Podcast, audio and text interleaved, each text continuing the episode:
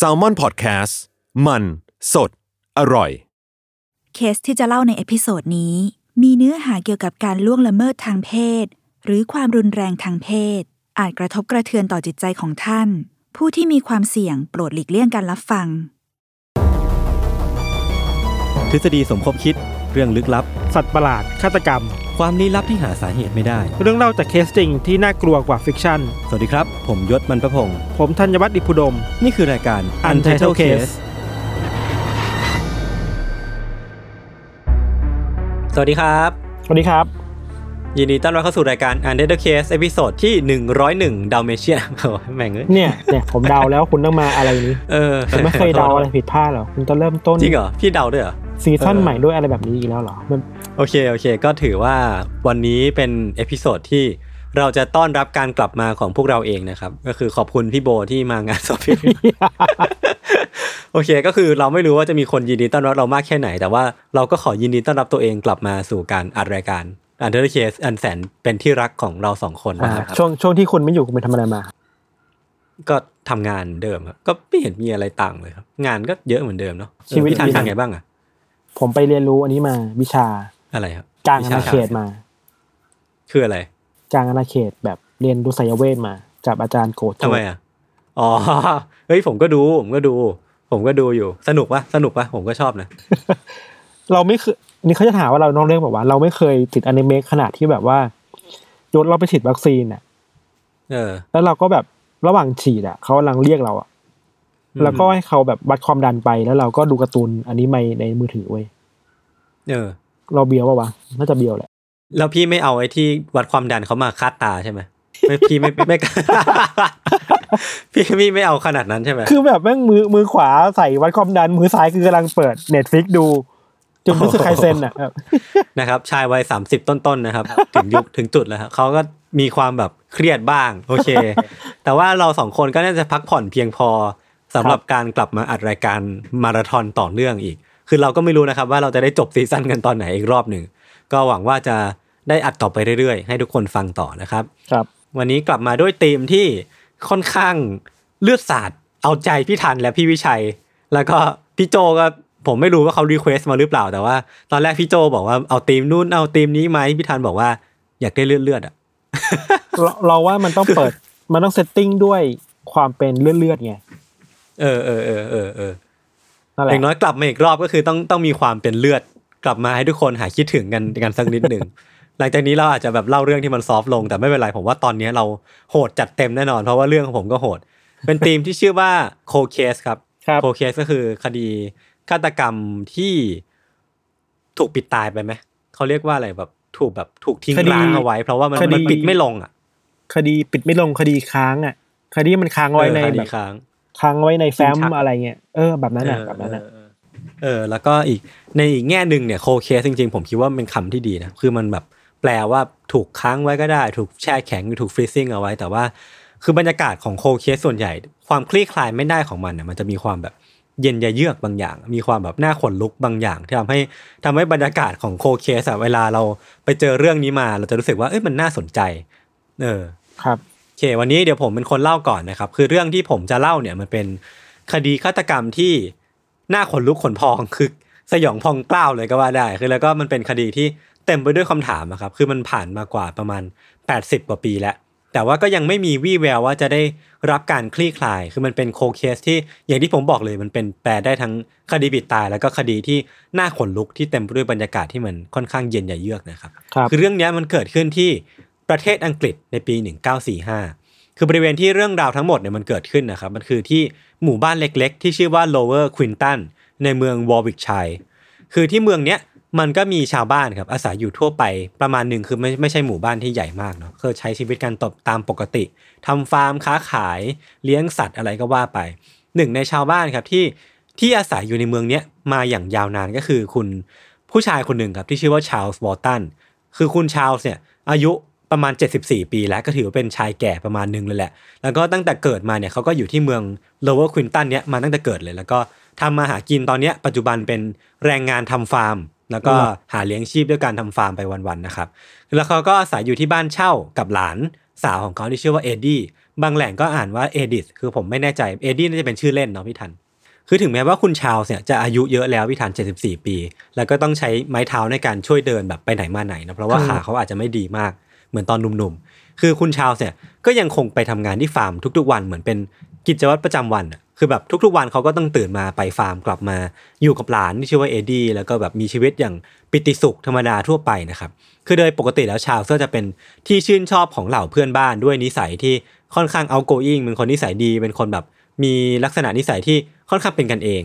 ซึ่งแม้ว่าเขาจะมีเรื่องราวแปลกๆ กับเขาอยู่บ้างก็ตาม อย่างเช่นว่าเหล่าสัตว์เนี่ย สัตว์ประสาททั้งหลายไม่ว่าจะเป็นหมาแมวม้าต่างๆเนี่ยมักที่จะสนิทสนมกับคุณชาลส์เป็นพิเศษ เช่นนกเนี่ยมันมีเรื่องเล่าว่านกเนี่ยมักจะบินลงมาจิกอาหารกับมือของคุณชาลส์อะอืมต่อหน้าต่อตาเหมือนเป็นเป็นเรื่องปกติมากๆ แล้วก็มีข่าวลือว่าเขาสามารถใช้เสียงในการทำให้สุนัขเนี่ยเชื่องลงได้ง่ายๆ อย่างเช่นหมาตัวไหนมันพยศมากๆ มันเห่าไม่หยุดเนี่ยถ้าคุณชาวเคยพูดกับมันมันก็จะเชื่องลงมา คือเหมือนเป็นคนที่สามารถคุยกับสัตว์ได้ แล้วก็เป็นคนที่มีเป็นสัตว์รักและกันเป็นคนใจดี อย่างไรก็ตามครับคือแม้ว่าจะมีเรื่องเล่าอย่างเงี้ยแต่ว่าคุณชาวเนี่ยก็เป็นเพียงชายแก่พื้นบ้านธรรมดาธรรมดาทั่วไปก็ไม่ได้มีอะไรพิเศษมากขนาดนั้น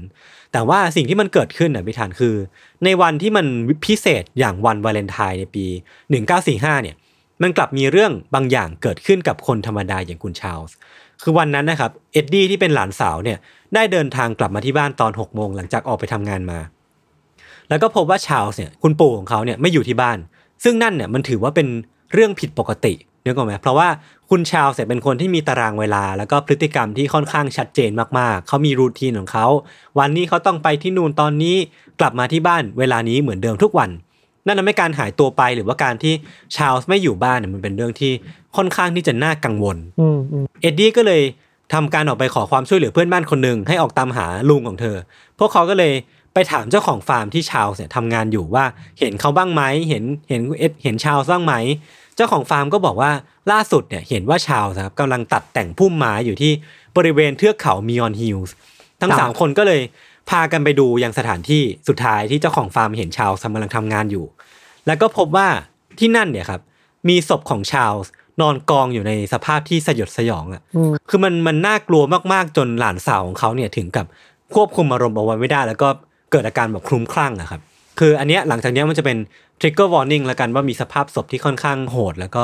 ค่อนข้างทำร้ายจิตใจประมาณหนึ่งครับครับ คือบริเวณหัวของชาวเนี่ยครับมีร่องรอยถูกทุบตีด้วยของแข็งที่ตำรวจเนี่ยคาดว่าอาวุธเนี่ยครับน่าจะเป็นไม้เท้าของชาวเองที่ตกอยู่แถวนั้น แล้วก็มีร่องรอยบุบมีร่องรอยการเอามาทุบตี แล้วก็บริเวณคอของชาวเนี่ย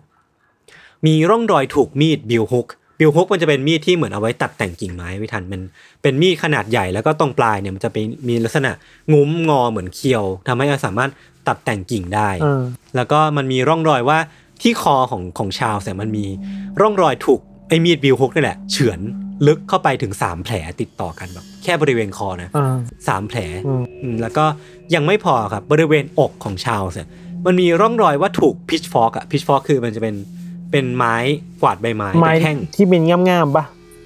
ใช่ไม้งามๆเออ ที่เอาไว้กวาดใบไม้แห้งอะครับครับ คือมันมีร่องรอยว่าถูกพิชฟอกเนี่ย ทิ่มเข้าไปกลางอกอ่าอย่างอย่างรุนแรง ก่อนที่คนร้ายเนี่ย จะดึงออกมาแล้วก็เอาไอ้พิชฟอกเนี่ยครับแทงเข้าไปที่หน้าของชาวส์อะแทงแบบทะลุหัวเข้าไปจนปักหัวเขาเอาไว้กับพื้นนะพี่คือแบบมันทะลุหัวแล้วก็ปักเอาไว้กับพื้นนะครับอ่าอ่าซึ่งจากร่องรอยเนี่ยพบว่าการทิ่มครั้งสุดท้ายเนี่ย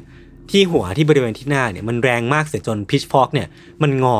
แล้วก็ต้องใช้แรงตำรวจถึงสองคนในการดึงมันออกมาครับแสดงว่ามันเป็นการกระทำที่มันมันไม่ใช่การฆาตกรรมธรรมดา แต่ว่ามันเปี่ยมไปด้วยความแค้น หรือว่าเป็นเป็นแรงบางอย่างที่มันมากกว่าการฆ่าทั่วไป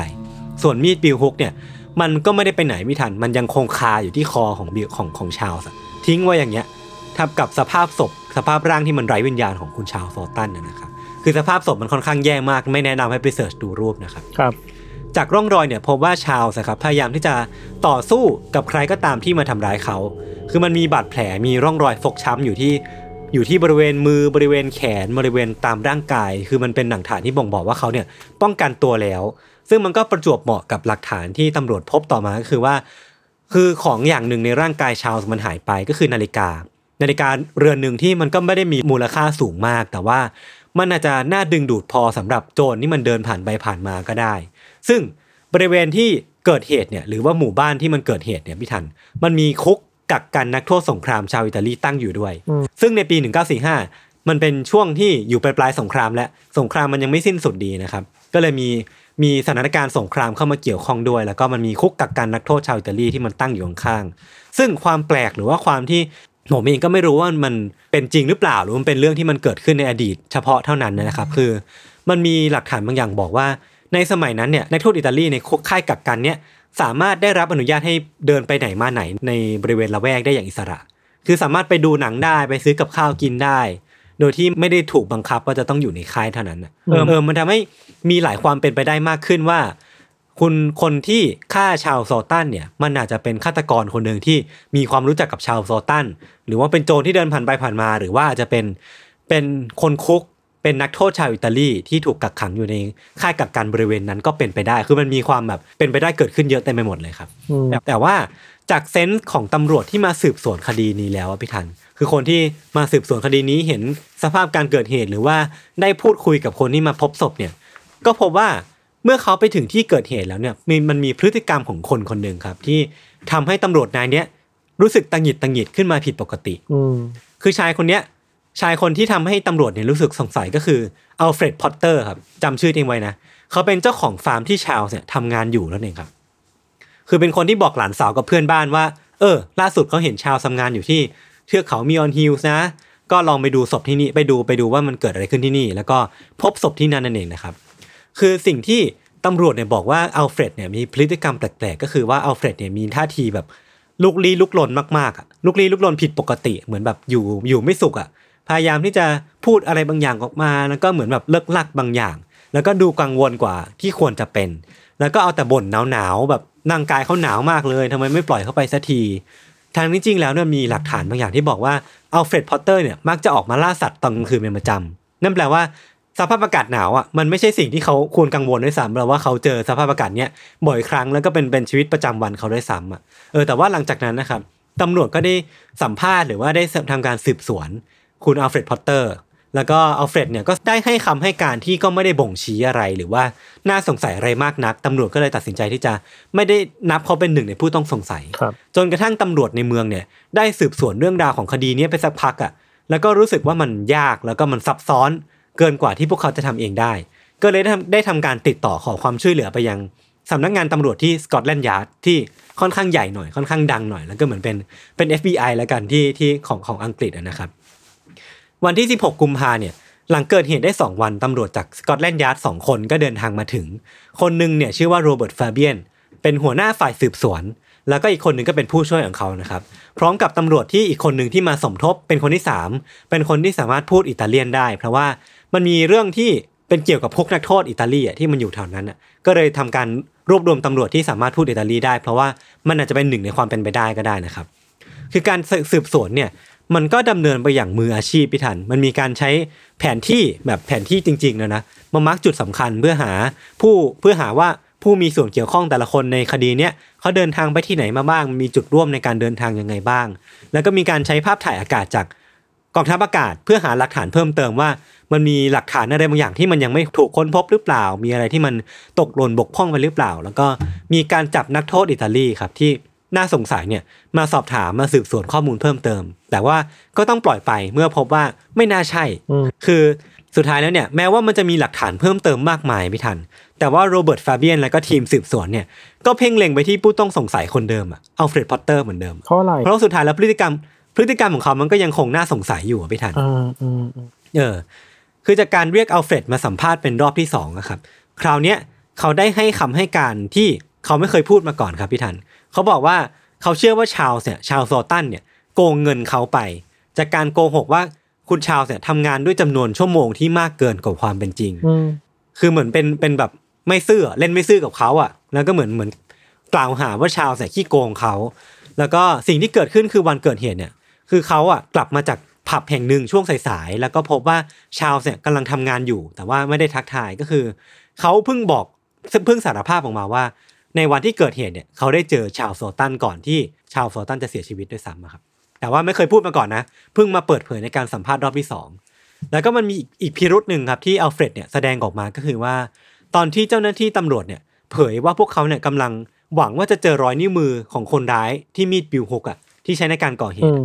นั่นทำให้ อัลเฟรดเนะครับรีบชิงพูดออกมาก่อนว่า เขาได้บังเอิญจับมันไปตอนที่มันพบศพนะคือเขาไม่ได้จับก่อนหน้านั้นนะ แต่ว่าตอนที่พบศพเนี่ยเขาเผลอเผลอจับมันไปอืมคือเขาอาจจะไม่ได้ตั้งใจหรือว่าอะไรต่างๆนานา แต่ว่าเขาอะอ้างออกมาอย่างนี้ก่อนเหมือนร้อนตัวออกมาก่อนอะเขาคิดว่าชาวยังไม่ตายก็เลยจับมีดไปนะครับอืมซึ่งแม้ว่าภายหลังเนี่ยเพื่อนบ้านคนที่เจอศพชาร์ลส์วอลตันน่ะ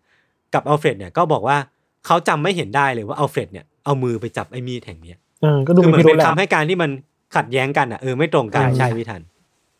ซึ่งสุดท้ายแล้วเนี่ย ผลมันก็ออกมาว่ามีดเล่มเนี้ยมีด billhook เนี่ยมันไม่ได้มีรอยนิ้วมือของอัลเฟรดอยู่คือมันคือมันก็เป็นเหมือนเหมือนเป็นหลักฐานที่ตอนแรกอะมันก็จะแบบนำไปสู่อะไรบางอย่างแล้วแต่พอมันตรวจไม่พบรอยนิ้วมือ มันก็แป๊กไป มันก็เป็นหลักฐานที่ที่ดับไปนะครับ แต่ว่าอาการร้อนรนของอัลเฟรดเนี่ย มันก็ยังคงแบบสร้างความน่าสงสัยอะพี่ทันเป็นพี่ทันพี่จะสงสัยเขาปะว่าทำไมต้องเลิกลากขนาดนี้ทำไมต้องดูร้อนตัวขนาดนี้ด้วย ดูไม่ปกติอะไม่ถึงว่าเออเออเออไม่ถึงว่าตัวอากับกิริยาเขาดูลนๆอย่างนี้ป่ะใช่ใช่ใช่ผมเข้าใจนะว่าแบบ เออ คนที่ไม่ผิดจริงอะ ก็อาจจะไม่ได้มีท่าทีอย่างเงี้ย อันเนี้ยอืมเหมือนเขาแบบกำลังปิดบังอะไรบางอย่างอยู่ซึ่งซึ่งเขาไม่อยากให้ตำรวจรู้หรือว่าไม่อยากให้คนภายนอกรู้ครับ เออ แล้วก็อีกอย่างหนึ่งครับคืออัลเฟรดเนี่ยยังมีพฤติกรรมที่ต้องการทำให้พยานหลักฐานที่อยู่ของเขาเนี่ยมันดูรัดกุมแล้วก็ดูไร้มนทิน แล้วมันต้องการที่จะทำให้หลักฐานที่อยู่หลักฐานเวลาของเขาเนี่ยมันดูแน่นหนาเกินไปซะจนมันน่าสงสัยอะคือนึกออกมาไม่ทันแบบ เขาพยายามที่จะบอกว่าช่วงเวลาเนี้ยสิบเอ็ดโมงครึ่งอะเขาอยู่ที่นี่อีกครึ่งชั่วโมงเขากลับมาที่นี่แล้วนะแล้วก็มีคนนู้นคนนั้นพบเห็นอะคือเหมือนแบบ บอกหลักฐานเยอะเกินอะ จนมันแบบ สงสัยว่าปิดบังอะไรบางอย่างอยู่หรือเปล่าอืมแล้วก็มันมีคำบางคำคำให้การบางคำของเขาที่มันดูไม่ไม่ตรงกับกับหลาย ๆ คนอะมันทำให้เขาดูน่าสงสัยมากๆ ว่าปิดบังอะไรบางอย่างเอาไว้ ซึ่งพฤติกรรมการปกปิดการโกงหกของอัลเฟรดเนี่ยมันนาดรวมไปถึงคำให้การของเขาครับที่บอกว่าชาร์ลส์เนี่ยโกงเขาเรื่องเวลาทำงานอืมจากจากการที่แฟเบียนเนี่ยโรเบิร์ตแฟเบียนเนี่ยหนึ่งในตำรวจที่ทำการสืบสวนคดีเนี้ยไปเช็คแล้วก็พบว่าคำกล่าวอ้างเนี้ยมันอาจเป็นเพียงคำพูด เพื่อปิดบังลูกเล่นทางบัญชีบางอย่าง ที่เขาใช้กับธุรกิจฟาร์มของเขาก็ได้ คือเหมือนเขาตกแต่งบัญชีบางอย่าง แล้วก็บอกว่าพนักงานของเขาเนี่ยทำงานจำนวนชั่วโมงเท่านี้นะเขาก็เลยจ่ายค่าแรงเท่านี้ คือเหมือนเป็นลูกเล่นทางบัญชีบางอย่างเขาเลยปรักปรำไอ้ตรงเนี้ยไปให้กับชาร์ลส์วอลตันผู้เสียชีวิตไปก็ได้ คือมันเหมือนมีความแบบ โดยสรุปรวมแล้วเนี่ย มันมีความไม่ make sense บางอย่างในคำให้การของอัลเฟรดอืมแล้วก็มันมีบางหลักฐานที่บอกว่าเขาเนี่ยน่าจะมีความตุกติกบางอย่าง ที่ทำให้เขาเนี่ยดูไม่น่าไว้วางใจนะครับ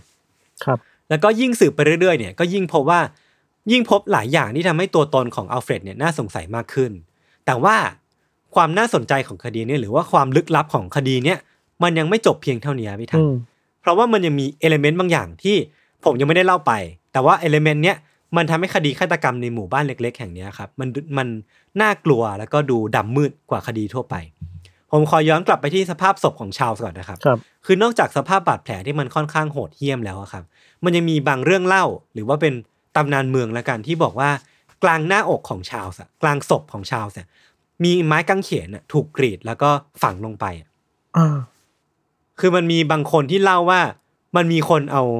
มีดเนี่ยไปกรีดที่อกของเอาของของชาวส์แล้วก็ฝังไม้กางเขนลงไปไม่ถึงว่าซึ่งสาเหตุเออไม่ถึงว่าต้องต้องต้องกรีด เป็นแผลเป็นแผลที่ใหญ่มากนะถึงจะฝังไม้กางเขนลงไปได้ถูกปะใช่ คือผมไม่แน่ใจเรื่องไซส์ไม่แน่ใจเรื่องเรื่องขนาดนะ แต่ว่ามันเป็นการฝังไม้กางเขนลงไปกลางอกอะอืมเออเพราะซึ่งสาเหตุที่มันมีเรื่องราวแบบนี้ออกมาพิธาน เพราะว่าหลายคนนะครับ เชื่อว่าคดีเนี้ยมันมีความเกี่ยวข้องกับการล่าแม่มด หรือว่าเป็นเป็นความเกี่ยวข้องกับมนต์ดำเป็นความเชื่อพื้นถิ่นอันแสนลึกลับมากๆครับ ส่วนหนึ่งเนี่ย เพราะว่านายตำรวจคนหนึ่งอะครับ ระหว่างที่ทำการสืบสวนคดีเนี้ย เขาได้ไปพบเข้ากับหนังสือเล่มหนึ่ง ระหว่างสืบสวนคดีอยู่ หนังสือเล่มนี้มันมีชื่อว่า Folklore Old Customs and Superstition in Shakespeareland คือหนังสือเล่มนี้มันเล่าเกี่ยวกับตำนานท้องที่ในในบริเวณบริเวณหมู่บ้านนี้แหละครับ แล้วก็หนึ่งในเรื่องเล่าเนี้ยมันเป็นเรื่องราวของหญิงแก่วัย 80 คนหนึ่งชื่อว่าแอนเทนแนนซึ่งคุณแอนเนี่ยถูกฆ่าด้วยพิชฟอก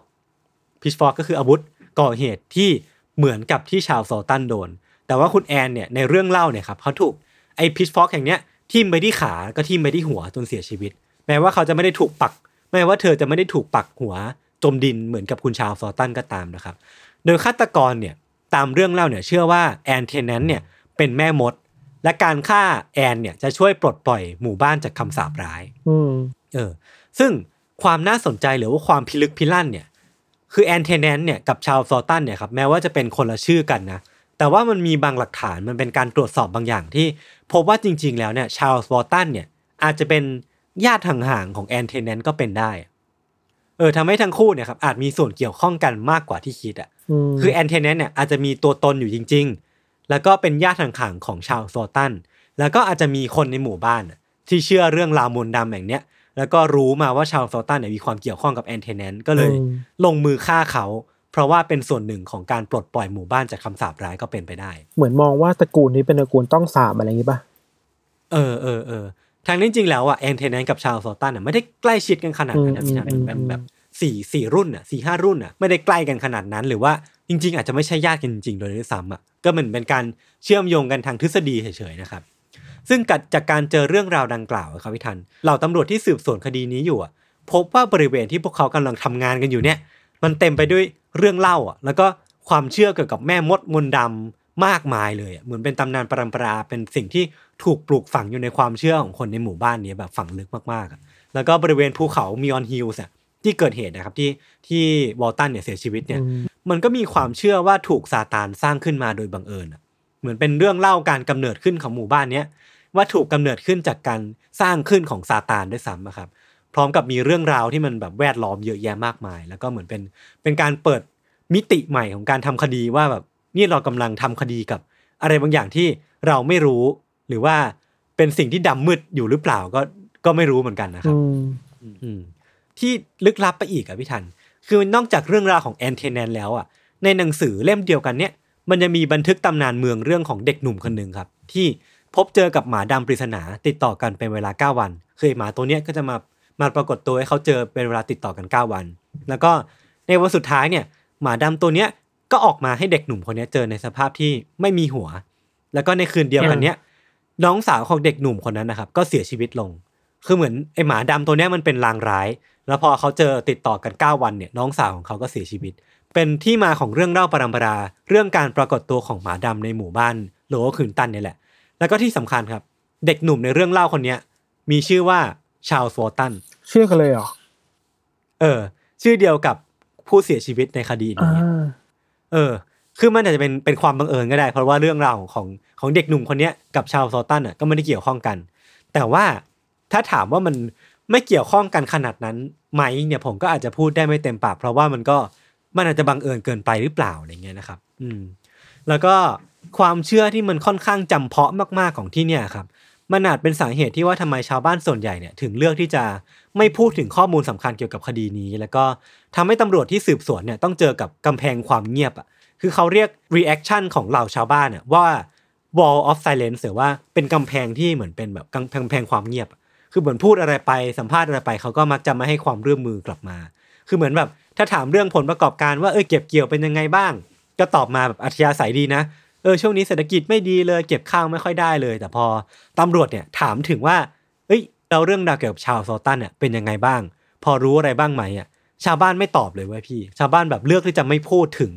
คดีนี้เลย เออ มันก็เลยเหมือนเป็นสิ่งที่ปิดกั้นอะเป็น boundary ปิดกั้นเอาไว้ไม่ให้ตำรวจเนี่ยสามารถสืบสวนไปต่อได้มากกว่านี้นะครับเออแล้วก็นั่นนะไม่แม้ว่ามันจะมีการเก็บหลักฐานทุกอย่างเท่าที่ทำได้แล้วอะ สัมภาษณ์ชาวบ้านกว่า 500 คนได้ statement มาหลายพันอัน ใช้เครื่องมือกองทัพอากาศถ่ายภาพจากข้างบน แล้วก็ใช้เทคโนโลยีในการตามหานาฬิกาที่หายไปของของวอลตันแล้วอะแต่ว่าสุดท้ายแล้วอะพี่ทันมันก็ไม่มีหลักฐานอะไรเป็นชิ้นเป็นอันอะที่สามารถบอกได้ว่าคนร้ายเป็นใคร แล้วก็กับตัวผู้ต้องสงสัยอันดับหนึ่งที่ยืนหนึ่งอย่างอัลเฟรดเองก็เช่นกันก็ไม่มีไม่มีหลักฐานอันที่บ่งชี้ว่าเขาเป็นฆาตกรที่ลงมือก่อเหตุจริง สุดท้ายแล้ว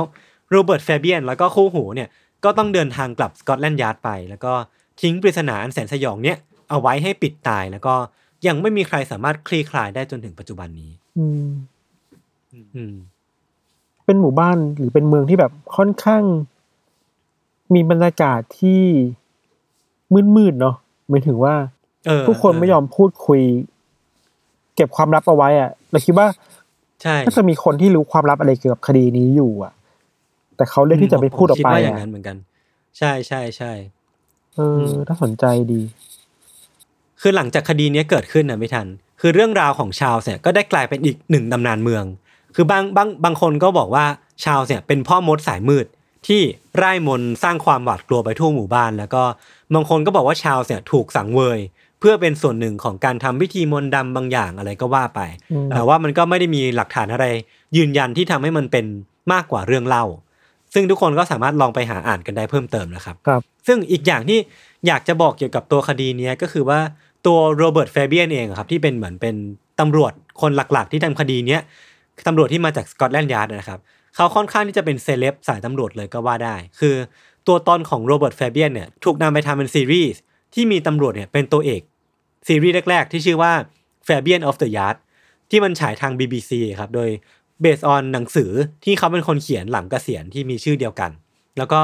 เรื่องราวของชาร์ลส์วอลตันเนี่ยมันก็ถูกบันทึกไว้ในหนังสือเล่มหนึ่งของโรเบิร์ตแฟเบียนเหมือนกัน ที่มีชื่อว่า Anatomy of Crime ซึ่งผมอะลองหาแล้ว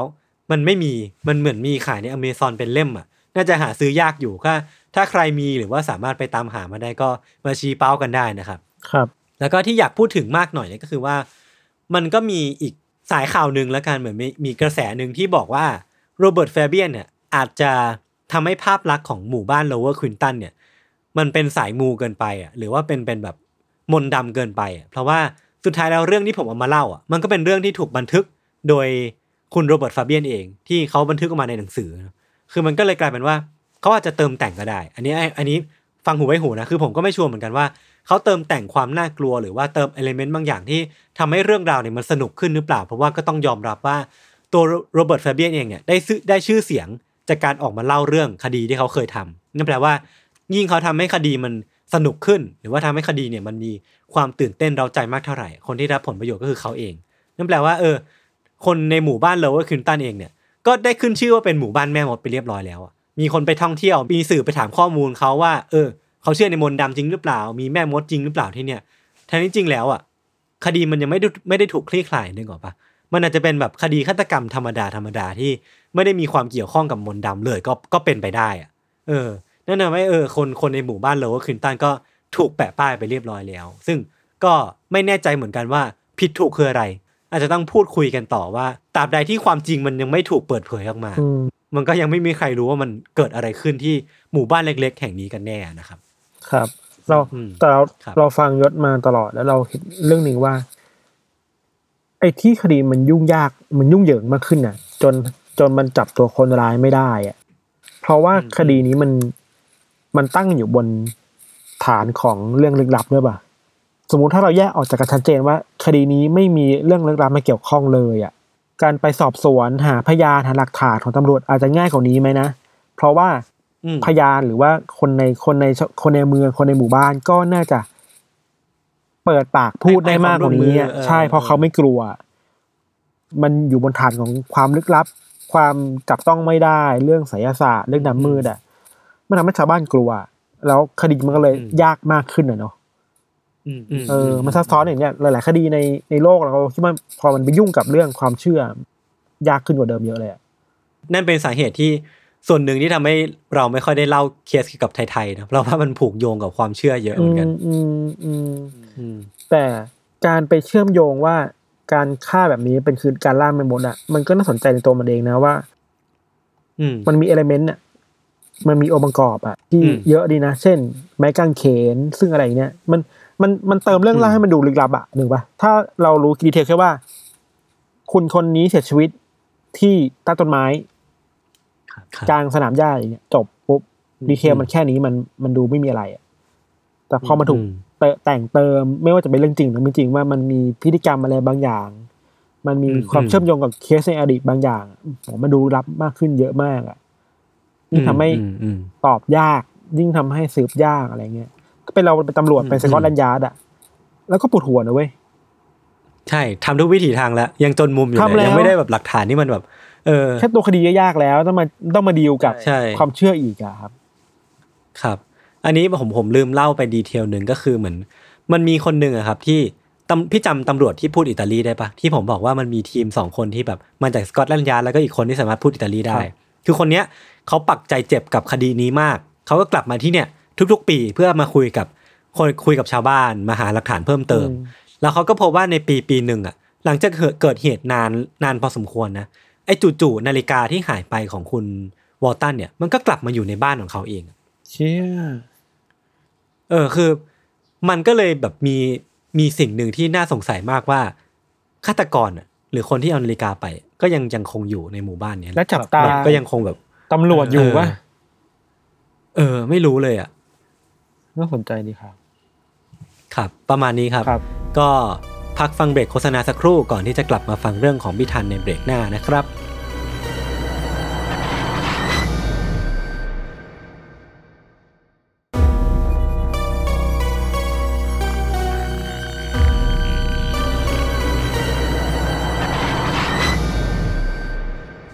โอเคครับกลับมาในเบรกนี้ครับ ก็เป็นเรื่องของเราเนาะเรื่องของยศก็มันก็มีความเลือดเลือดๆอะ เออ เออ เราก็ก็ต้องเตือนว่าเรื่องของเขาเลือดเลือดเลือดเหมือนกันเว้ยเลือดเลือดเยอะมาก เยอะมากแบบเยอะมากแบบ ต้องเตือนหนาๆเลยครับ ว่ามันมีเรื่องราวที่น่าจะส่งผลต่อจิตใจอย่างมากๆเลย แล้วก็มีความรุนแรงด้วย อะไรอย่างนี้เนาะครับ แต่ครับถ้าใกล้ๆเราจะมาเตือนอีกทีนึงแต่ขอเตือนเปิดหัวให้เตือนก่อนว่า น่ากลัวจริงครับ คือเรื่องนี้เกิดสำหรับขึ้นพิธันก็คือสี่สี่กระโหลกเลยปะเออเกินนะห้าหกก็ได้อะไรเงี้โอ้ยโหเออเออเออโอเคโอเคคือเรื่องหนักหนักหนักๆเลยครับหนักครับ คือเรื่องนี้เกิดขึ้นในเมืองนางโกย่าครับประเทศญี่ปุ่นในปี1988ครับ เป็นเรื่องราวที่สื่อญี่ปุ่นก็ให้ชื่อเหมือนว่ามันเป็นคดีที่น่าสยดสยองที่สุดครั้งหนึ่งในประวัติศาสตร์ญี่ปุ่นเลยอะอื้อหือเออคือเรื่องราวมันคืออย่างนี้ว่ามีสาสา มีสามีภรรยาคู่หนึ่งที่เขาอาศัยอยู่ในอพาร์ตเมนต์นะครับอพาร์ตเมนต์แบบญี่ปุ่นมันคือสองชั้นน่ะแต่ไม่ใช่อพาร์ตเมนต์คอนโดนะครับอพาร์ตเมนต์แบบไม่ใหญ่มากอะหอพัก อารมณ์หอพักแต่ก็ใหญ่กว่าหอพักนิดหน่อยอะอืมครับ โดยภรรยาเนี่ย อันนี้เราไม่ไม่ขอเปิดเผยชื่อเนาะภรรยาอายุ27ปีก็ตั้งท้องมาแล้วอะแล้วก็เรียกได้ว่าตอนนี้ท้องแก่อยู่อะยศอือหือส่วนสามีก็อายุ 31 ปีครับ เป็นพนักงานบริษัท เข้าออฟฟิศทำงานทุกเช้าเย็นอะคือในปกติแล้วอะครับ คู่นี้เขาก็เหมือนคู่รักทั่วไปอะยศ ตอนเช้าสามีก็ออกไปทำงานข้างนอก ภรรยาก็จะมาส่งสามี พูดคุยกันอืมอวยพรกันเนาะแต่ถึงอย่างนั้นแล้วครับ ในในการตั้งท้องของภรรยาคนนี้เขาก็มีปัญหาเรื่องสุขภาพอยู่เหมือนกันนะ เพราะว่าเธอมีกำหนดคลอดในวันที่ 13มีนาคมปี1988อืมแต่ว่าพอมาถึงวันนั้นน่ะ เธอยังไม่สามารถคลอดลูกได้ยศ คือร่างกายมันไม่อำนวยอะอืมเออ เหมือนถึงสัญญาณในร่างกายต่างๆ มันไม่ได้อำนวยให้เธอคลอดลูกได้ในวันที่หมอบอกว่าต้องคลอดอะอือหือแล้วอย่างที่เราบอกว่ากำหนดคลอดคือ13มีนาคมใช่ปะเวลามันล่วงเลยไปถึงวันที่18มีนาคมอะโอ้โหห้าวัน เลยคลอดไป5วันนะครับ ซึ่งเธอก็ครับยังไม่สามารถคลอดลูกออกมาได้ แต่ถึงถึงอย่างนั้นนะครับ สามีก็คอยดูแลตามปกติเลยเนาะอืมขณะเดียวกันสามีเองก็ต้องออกไปทำงานในเวลากลางวันด้วยครับ อืมพอมันมันถึงวันที่18มีนาคมอย่างที่เราบอกไปเนี่ย วันที่18เนี่ย สามีก็ออกไปทำงานตามปกติแหละ พอเวลาผ่านไปถึงช่วงเที่ยงเที่ยงๆของวันนั้นเนี่ยสามีก็โทรกลับมาที่บ้าน คือยุคนั้นยังไม่มีมือถือเนาะก็นัดโทรศัพท์บ้านกันน่ะ ก็พูดคุยกันตามปกติ เอ้ยคุณสบายดีไหมแบบท้องเป็นยังไงบ้างอะไรอย่างเงี้ยคงถามไทยสารทุกข์สุขดิบแหละอืมซึ่งทุกอย่างก็เป็นปกติเว้ยตอนเที่ยงภรรยาก็บอกไม่มีอะไรทุกอย่างปกติดี พอเวลามาถึงประมาณสักหกโมงห้าสิบนาทีเกือบทุ่มหนึ่งอะซึ่งมันเป็นเวลาที่สามีกำลังจะเลิกงานแล้วสามีก็โทรกลับไปที่บ้านอีกรอบหนึ่งแต่รอบเนี้ยไม่มีใครรับโทรศัพท์เว้ยซึ่งสามีในตอนนี้ตอนนั้นเองก็ไม่ได้คิดอะไรมาก ก็คิดว่า อ๋ออาจจะออกไปข้างนอกหรือเปล่า เดี๋ยวถ้าเรากลับไปถึงบ้าน เธอก็น่าจะอยู่ที่บ้านแหละ คงไม่มีอะไรน่ากังวลนะครับ ซึ่งตามรายงานข่าวที่เราไปอ่านมาเนาะตัวสามีเองกลับมาถึงบ้านในเวลาประมาณสักหนึ่งทุ่มสี่สิบนาทีอะคืออีกหนึ่งชั่วโมงหลังจากที่โทรไปครั้งล่าสุดอะพอสามีมาถึงที่ห้องกำลังจะเปิดประตูไปอะกำลังจะบิดลูกบิดประตูอะก็พบว่าเฮ้ยประตูมันไม่ได้ล็อกว่ะ อ้าว ซึ่งมันผิดวิสัย มันผิดวิสัยขผิอดงปกติบ้านนี้คือบ้านนี้จะล็อกประตูตลอดนะครับ ครับ แล้วพอเขาเปิดประตูเข้าไปปุ๊บอะเขาพบว่าทางห้องมันมืดสนิทเลยอะซึ่งมันแปลกมากคืออมถ้าภรรยาอยู่ห้องอะภรรยาก็ต้องเปิดไฟเพราะมันมืดแล้วอะอืมอืมคือหลังจากนี้ครับมันเป็นดีเทลที่ค่อนข้างน่ากลัวมากๆ เราขอเตือนไว้ก่อนเลยนะ มันส่งผลต่อทบต่อจิตใจได้ เยอะเลยแหละครับ คือ ตอนสามีเดินเข้ามาในห้องห้องมันมืดเนาะเขาก็ใช้เซนส์อะยศยศนึกออกปะเวลายศเข้าห้องอะอืมเวลาไฟมันดับยศก็แบบมีเซนส์ของตัวเองว่าเอ้ยรู้ทิศทางว่าอะไรอยู่ตรงไหนอะอืมเพราะมันเป็นบ้านที่เราคุ้นเคยเนาะเออตัวเขาเองก็เลยเดินเข้าห้องห้องนอนไปเว้ยเพื่อเปลี่ยนชุดสูทออกไปอะคือใส่สูทมาทั้งวันน่ะก็เปลี่ยนเสื้อผ้าเสร็จปุ๊บ ในระหว่างที่เขากำลังเปลี่ยนเสื้อผ้ายศเขาได้ยินเสียงเด็กทารกร้องขึ้นมาจากข้างนอกห้องเว้ยอืมไม่ถึงตรงกลางห้องตรงบริเวณห้องนั่งเล่นน่ะ เขาก็ตกใจว่าเฮ้ย หรือว่าแฟนเขาคลอดลูกแล้ว เออ เพราะคือเสียงทารกอะ ครับ ในตอนนี้คือห้องยังมืดอยู่นะ ห้องข้างนอกยังมืดอยู่อะครับ ทันทีที่เขาได้ยินเสียงอะเขาก็เดินออกจากห้องนอน เดินไปที่ห้องนั่งเล่น มันทำให้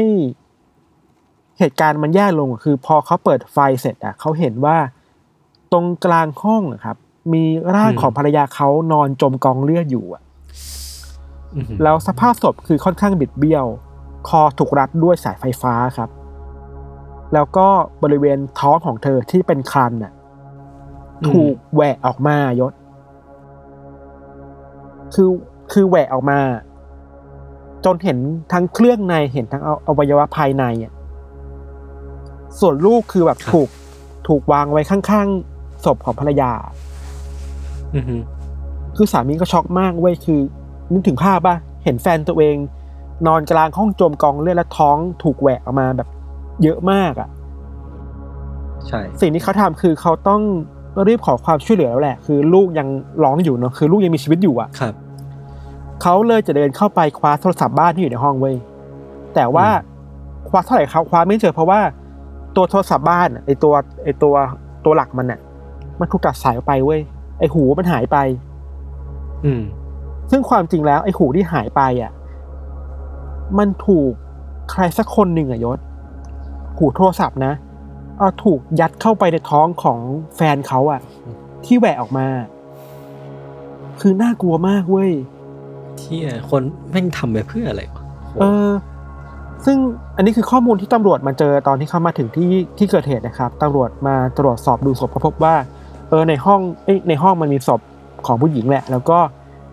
ท้องที่ถูกแหวกออกมา มันมีมันถูกหูโทรศัพท์ที่ถูกตัดสายยัดเข้าไปอยู่ แล้วก็นอกจากหูโทรศัพท์อะยังมีพวงกุญแจที่ตรงพวงกุญแจอะมันเป็นรูปหัวมิกกี้เมาส์อะ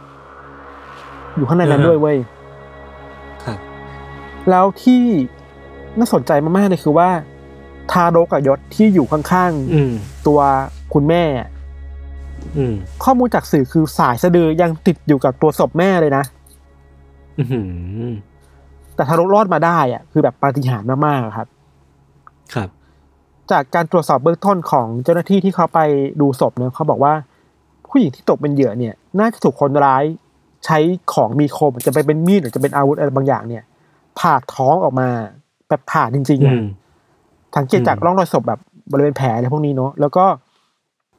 รวมถึงมันมีร่องรอยของการที่ใช้ มีดอะกรีดที่บริเวณท่อนขาง่ามขาด้วยนะ แต่บริเวณอื่นไม่ค่อยมีร่องรอยของการต่อสู้ไว้ยในห้องก็ดูแบบปกติมากอะดูไม่ได้ต่อสู้อะไรกันเลยอะครับ ซึ่งก็แปลกดี ส่วนตัวสายโทรศัพท์ก็คิดว่าน่าจะถูกไอ้สิ่งที่เป็นอาวุธกรีดท้องนั่นแหละตัดออกไปเหมือนกันอะด้วยอาวุธอันนี้อันนี้อืมอันเดียวกันนะครับ ครับ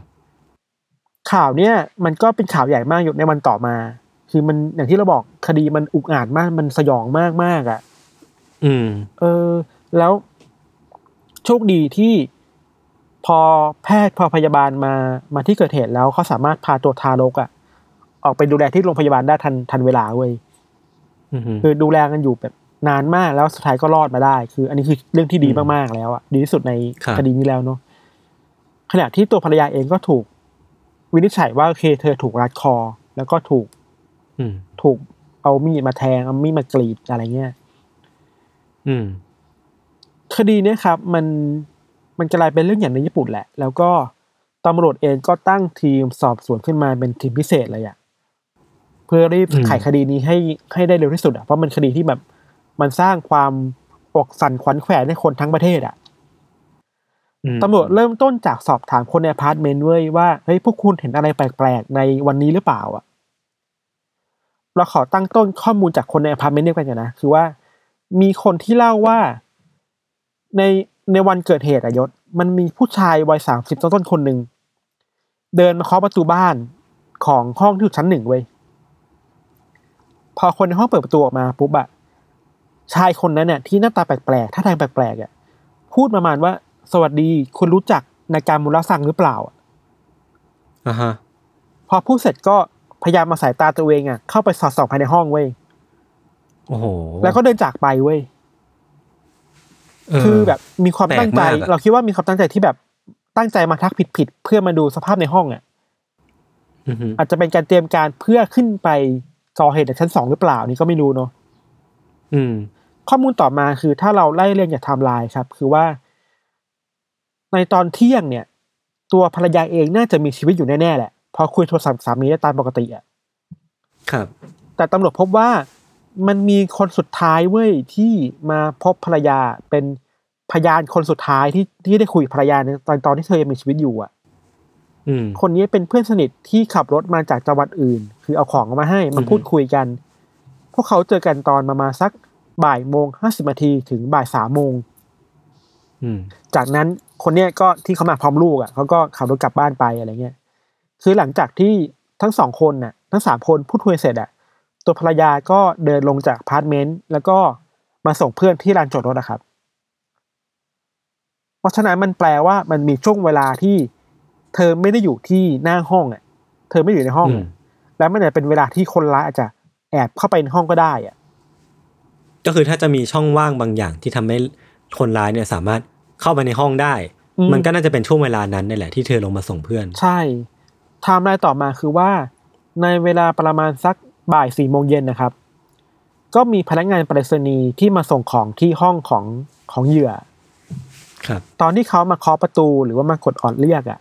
ก็ไม่มีใครมารับเลยนะทั้งที่ปกติแล้วอะอืมคุณภรรยาคนเนี้ยเธอเป็นคนที่ชอบ small talk อะ ก็จะออกมารับอ่าออกมาพูดคุยกับพนักงานไปรษณีย์ตามปกติอะอือฮึซึ่งก็แปลกดีแต่ว่า เอ้ยหรือมันเกิดเหตุอะไรไปแล้วนะ ในห้องเนี่ยในตอนประมาณทักอืมระหว่างสามโมงถึงสี่โมงเย็นน่ะอืมจากไทม์ไลน์คร่าวๆเนี้ยครับ ก็ทำให้ตำรวจตั้งข้อสันนิษฐานได้ว่า มันมีความเป็นไปได้นะ ว่าคนร้ายน่าจะเข้ามาในห้องในตอนที่เหยื่อเดินออกไปส่งเพื่อนที่ลานจอดรถอืมแล้วลงมือก่อเหตุในเวลาสักประมาณบ่ายสามโมงถึงสี่โมงเย็นอือฮึมันมีข้อมูลที่มาช่วยย้ำเวลาก่อเหตุด้วยเว้ย เพราะว่า สามีอะบอกว่า ตอนที่สามีกลับมาที่ห้องอะยศ คือไฟในห้องมันปิดหมดเลยอะอ่าโอเคแสดงว่าต้องเป็นเวลากลางวันอยู่ ใช่มันแปลว่าน่าจะมีการก่อเหตุในเวลากลางวัน ไม่ใช่ตอนที่อืมไฟไฟมันดับหรือ ไฟในข้างนอกมันหมดแล้วอะมันมีอืมแสงแดดอยู่อะนะนี่คือข้อมูลที่ตำรวจพอมีเว้ยอืมจากข้อมูลเนี้ยมันเกิดคำถามว่าแล้วตกลงใครกันแน่ว่าที่เป็นฆาตกรที่แบบก่อเหตุได้แบบน่ากลัวขนาดนี้อะ ข้อมูลเนี่ยเหมือนจะเยอะ แต่ว่ามันไม่นำไปสู่คนการแบบใช่มันระบุว่าเป็นใครเลยอะใช่ใช่มีทฤษฎีแรกที่เขาพุ่งเป้าไปที่ว่า คนร้ายน่าจะเป็นคนนอกอะ่ะเป็นถึงคนที่ไม่ได้อยู่ในสายในอพาร์ตเมนต์แล้วเป็นใครไม่รู้อะ่ะที่ random เข้ามาฆ่าคนอะอือฮึคือจากคำให้การของพยานหลายๆคนนะครับ มันก็ตรงกันว่าว่าเขาเจอไอ้คุณที่มาเรียกถามหาคุณนาคามุระซังอะ่ะ ที่ชั้นล่างอะ่ะเออที่ทำท่าท่าทางแปลกๆมีพฤติกรรมแปลกเออเออคนเนี้ยมีถูกพบเห็นหลายคนมากเลยเว้ยซึ่งคนในครับคนในละแวกนั้นน่ะในชุมชนนั้นนะบอกว่า ไม่เคยเห็นคนคนนี้มาก่อนเลยอะๆอืม คนแปลกหน้า คนแปลกหน้าต่างถิ่นน่ะแล้วมันมีข้อมูลที่ค่อนข้างจะน่ากลัวด้วยนะคือ คุณภรรยาที่เสียชีวิตไปครับ เธอเคยคุยกับเพื่อนที่สนิทกันนะว่า ตอนนี้เธอมีความรู้สึกว่า เธอกังวลกับห้องข้างๆว่ะ เพราะว่า อืมถึงแม้ว่าห้องข้างๆ เธออะมันจะเป็นห้องที่ว่างเปล่า แบบไม่มีคนไม่มีที่พัก ไม่มีคนมาพักนะครับ แต่ว่าอืมเธอเห็นและได้ยินเสียงผู้ชายท่าทางแปลกๆ เดินเข้าออกห้องนี้หลายครั้งแล้วอะอือหือนี่มันแปลว่า หรือว่าคนร้ายจะเคยมาสอดส่อง มาสอดแนม อยู่ที่ข้างๆห้องมานานแล้วนะอืม คือยิ่งน่ากลัวเข้าไปใหญ่เลยอะอืมแต่ว่าทฤษฎีเรื่องที่ว่าคนนอกเป็นฆาตกรนะครับ ก็ยังถูกตอกย้ำถูกย้ำผ่านพยานที่เป็นเด็กนักเรียนในละแวกนั้นนะครับยศตำรวจไปคุยกับนักเรียนในแถบๆนั้นนะเขาบอกว่าเด็กๆเหล่าเหล่านี้เล่าว่าในช่วงเวลาสักประมาณสี่โมงครึ่งอะเขาเจอชายหน้าตาแปลกๆท่าทางแปลกๆอะอายุประมาณสามสิบปี ที่เดินไปมาในละแวกอพาร์ตเมนต์น่ะมีช่วงหนึ่งที่ชายคนเนี้ยไปยืนหยุดอยู่ที่อีกฝั่งหนึ่งอีกฝั่งหนึ่งของถนนน่ะแล้วกลับมามองอพาร์ตเมนต์นี้แบบแปลกๆยืนนิ่งๆอะมองนิ่งๆอะยศ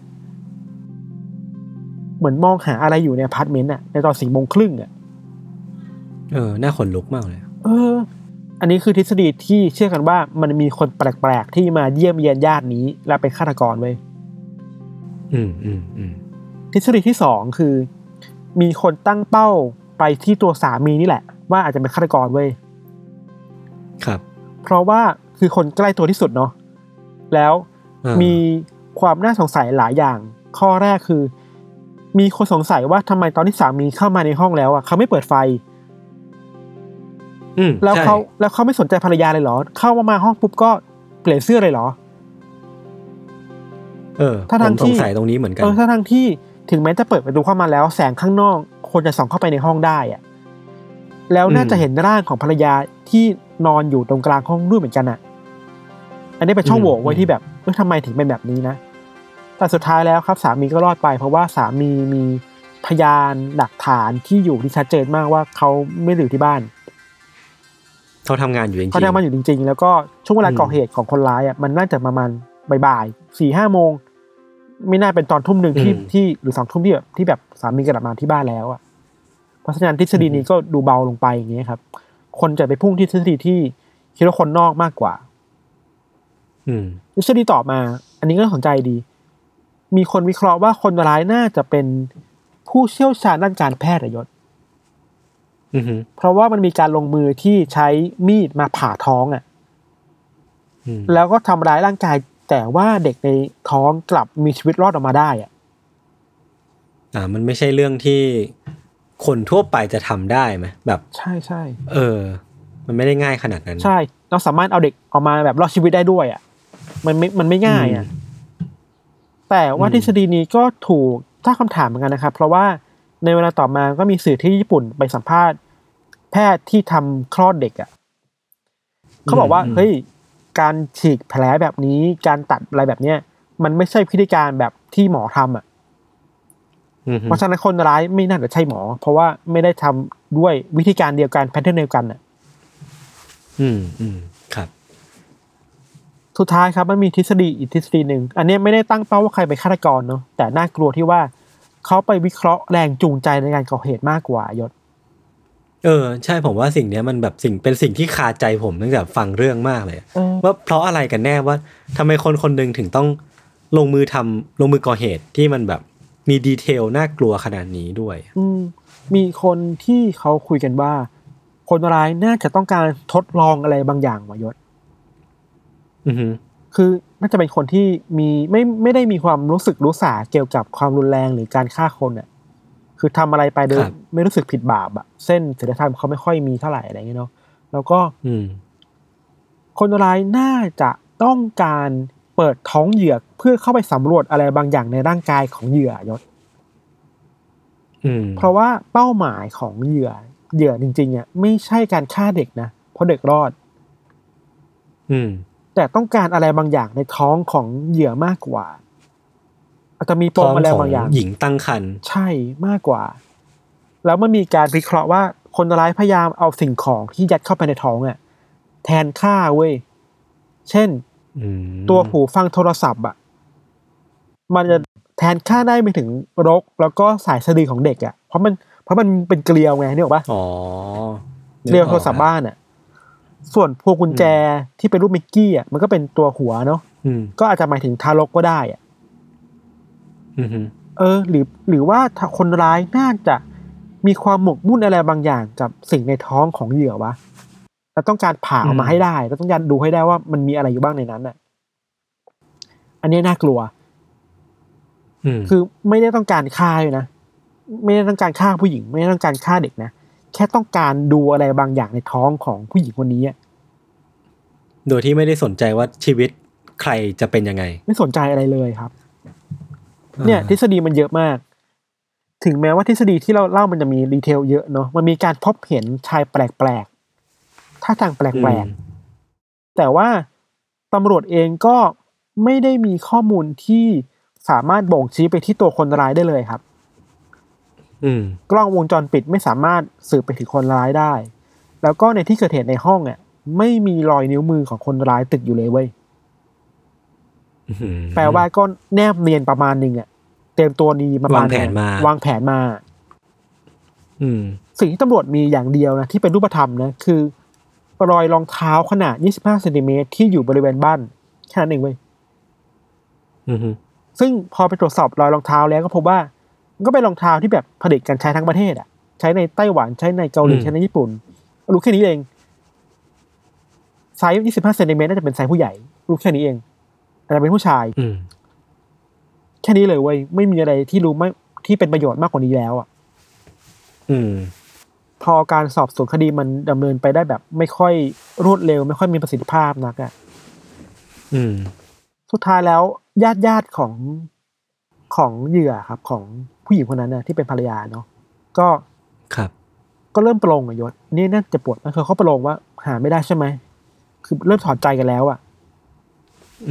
เราไปตามอ่านบทสัมภาษณ์ของพ่อเหยื่อ คุณพ่อที่เป็นพ่อของผู้หญิงอะเนะ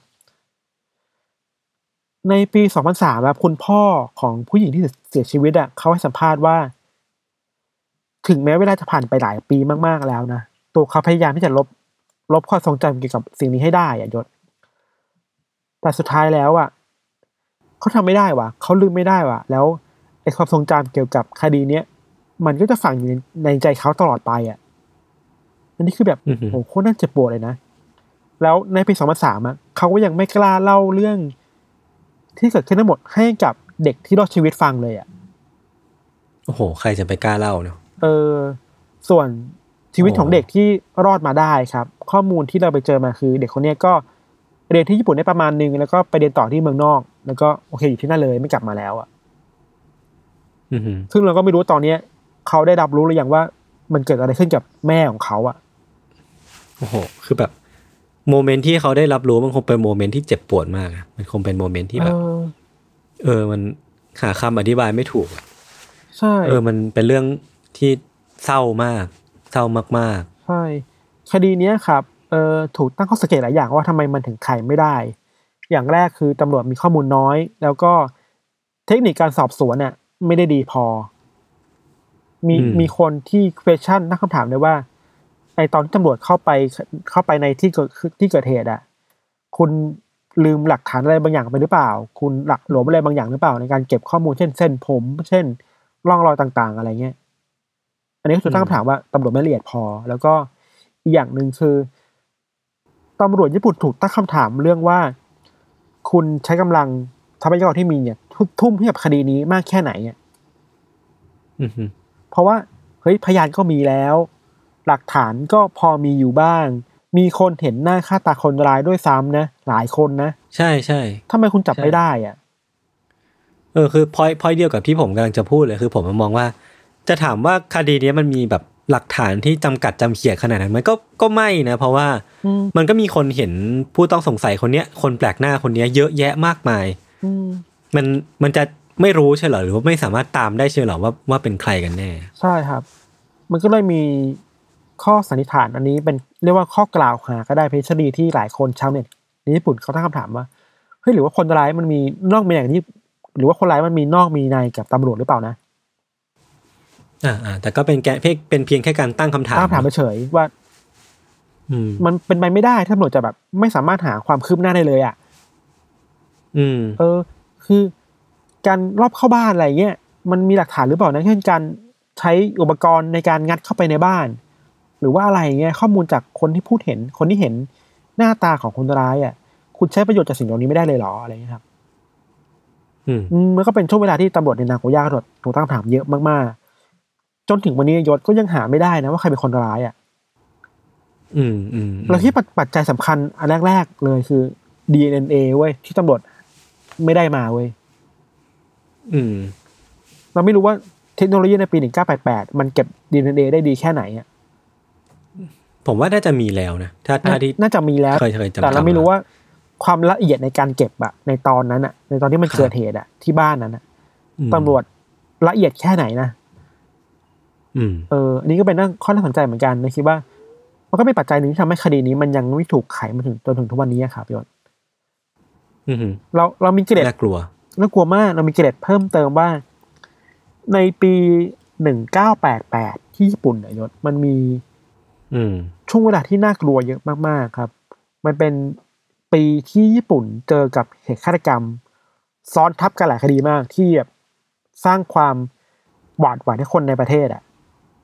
คดีสำคัญที่สุดที่เกิดขึ้นในเวลาไล่เลี่ยกันในปี 1988 คือ ปีที่จุนโกะฟุรุตะถูกลักพาตัวไปอะ อ๋อ เอโอ้อโหคือปีเดียวกันเว้ยแล้วเธอก็ถูกขังในบ้านเป็นสิบปีอะเนาะอย่างที่คนรู้กันอือฮึเรื่องคดีนี้แล้วอะเนี่ยหนึ่งเก้าแปดแปดแล้วก็ก่อนหน้านั้นไม่นานในปีเดียวกันในนาโกย่าก็มีคดีที่วัยรุ่นอะ วัยเด็กๆเลยอะก่อเหตุแบบฆ่าคนกลางถนนอะไรเงี้ยอืมเออมันมันก็เป็นปีที่แบบคนร้าย ถูกเรียกอะไรนะถูกนิยามใหม่ว่าเป็นวัยรุ่นมากขึ้น หลบหนีได้ง่ายมากขึ้นตำรวจถูกตั้งคำถามอย่างหนักมากขึ้นนะว่า คุณทำงานได้ดีแค่ไหนนะในการรักษาความยุติธรรมไว้ในสังคมอะ อืมอันนี้คือประเด็นหลัก ๆ ที่เราเกิดเกิดขึ้นในคดีนี้ยศว่าไงบ้าง โห ผมคิดว่าตอนตอนที่พี่ธันเล่าไปถึงฉากที่มันเกิดขึ้นอะ คือผมรู้สึกว่ามันเป็น visual ที่ที่ถ้ามันเกิดขึ้นกับเราอะไม่อยากพูดอย่างนี้นะแต่ว่ามันถ้ามันเกิดขึ้นกับเราเองเราคงแบบช็อกมากอะเออ คือคือ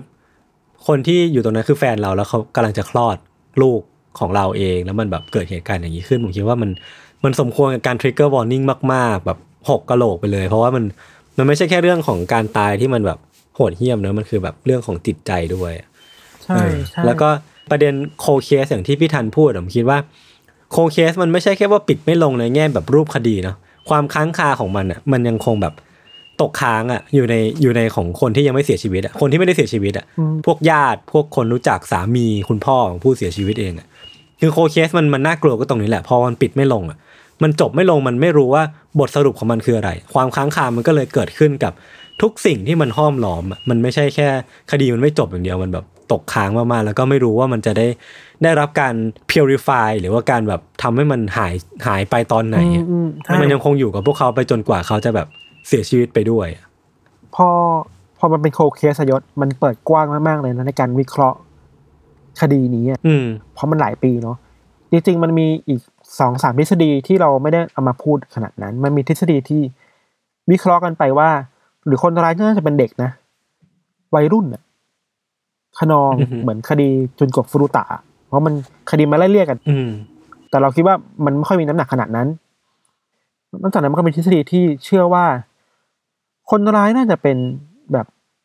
ความแค้นส่วนตัวกับอะไรกับผู้หญิงคนนี้อะถึงลงทุนทำขนาดนี้อะเช่นความสัมพันธ์เนี่ยหรอกว่าเพราะมันเกี่ยวข้องกับลูกด้วยการตั้งครรภ์ด้วยอะไรเงี้ยแต่เราก็ไม่สามารถพูดได้ขนาดนั้นเพราะหลักข้อมูลมันไม่ได้ชัดเจนอะไรขนาดนั้นนะครับอืมอีกอย่างหนึ่งคือสำหรับเรานะสิ่งที่เรา question มากที่สุด นอกจากแรงจูงใจในการฆ่า หรือว่าคนร้ายเป็นใครแล้วครับอีกอย่างหนึ่งคือ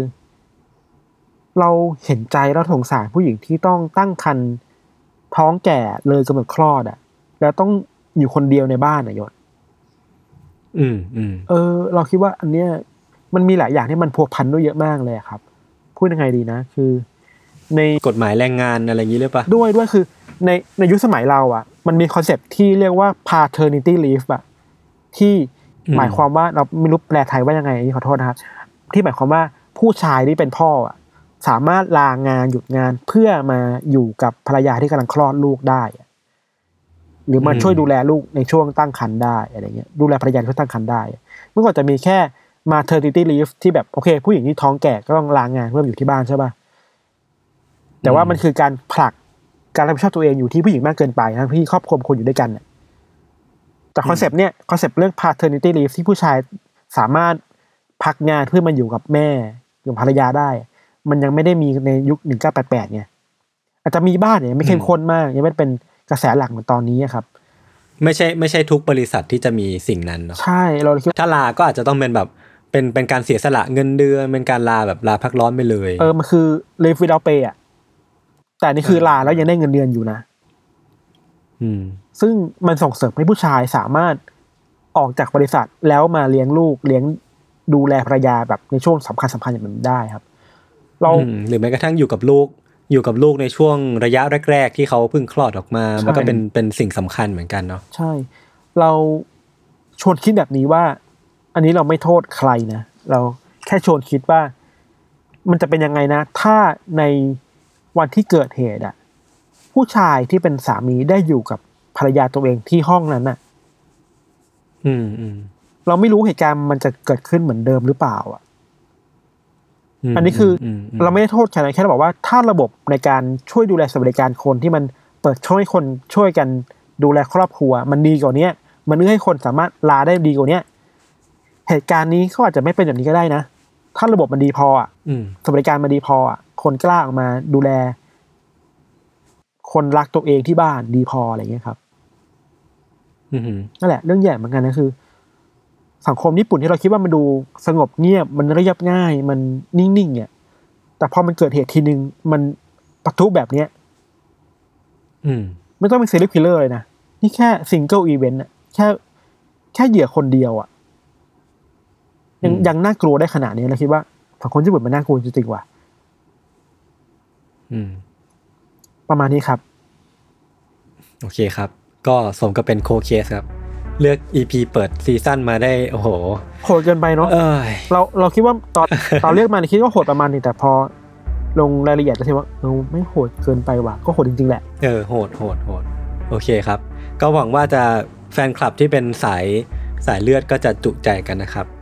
เราก็คงจะอาทิตย์หน้าอาจจะกลับมาด้วยทีมที่อาจจะไม่ได้ไม่ได้เลือดขนาดนี้ผมผมขอโทษนะครับพักจิตใจกันบ้างพักจิตใจกันครับ โอเคครับโอเคติดตามรายการของพวกเราได้ทุกช่องทางของ s ซ l m o n Podcast นะครับ วันนี้พวกผมสองคนก็ลาไปก่อน สวัสดีครับ สวัสดีครับ